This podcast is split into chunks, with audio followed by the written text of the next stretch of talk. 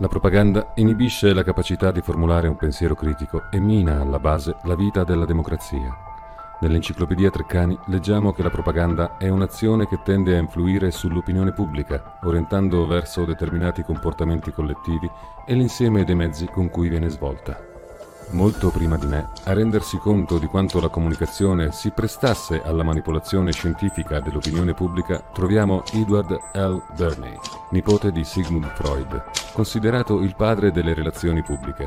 Nel suo saggio Propaganda della manipolazione dell'opinione pubblica in democrazia, pubblicato nel 1928, scriveva la manipolazione consapevole e intelligente delle abitudini sociali e delle opzioni delle masse è un elemento fondamentale della società democratica.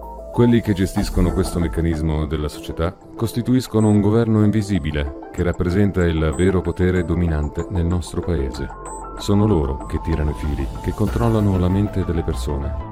Noi siamo governati, le nostre menti sono plasmate, i nostri gusti vengono creati, le nostre idee vengono influenzate. Il fine ultimo di questa manipolazione è controllare e ordinare le masse senza che se ne rendano conto. Ed è proprio grazie allo studio delle strategie di manipolazione messe in atto dal mainstream, dai professionisti della mistificazione e della menzogna e alle compiacenti dichiarazioni di sedicenti politici che su di essa hanno costruito il consenso che questo modus operandi si è consolidato. Pochi concetti semplificati come andrà tutto bene, restiamo a casa, la mascherina protegge te e gli altri, distanziamento sociale, coprifuoco, eroi, trincea, vaccinatevi tutti. È stata questa polarizzazione, attuata dagli orologiai della neurolinguistica, che attraverso la paura, l'incertezza, l'ansia, il terrore, usati per diffondere un autismo diffuso, ossia il paralizzante scollamento con la realtà, che ha manipolato e indottrinato gran parte della popolazione fino a ridurli alla dissonanza cognitiva.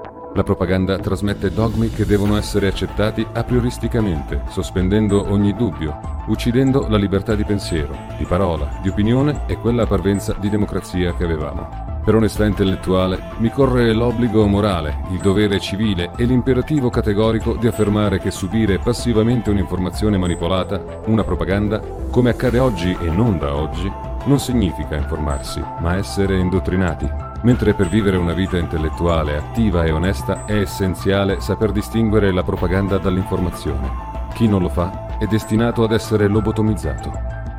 Un abbraccio, Armando Manocchia.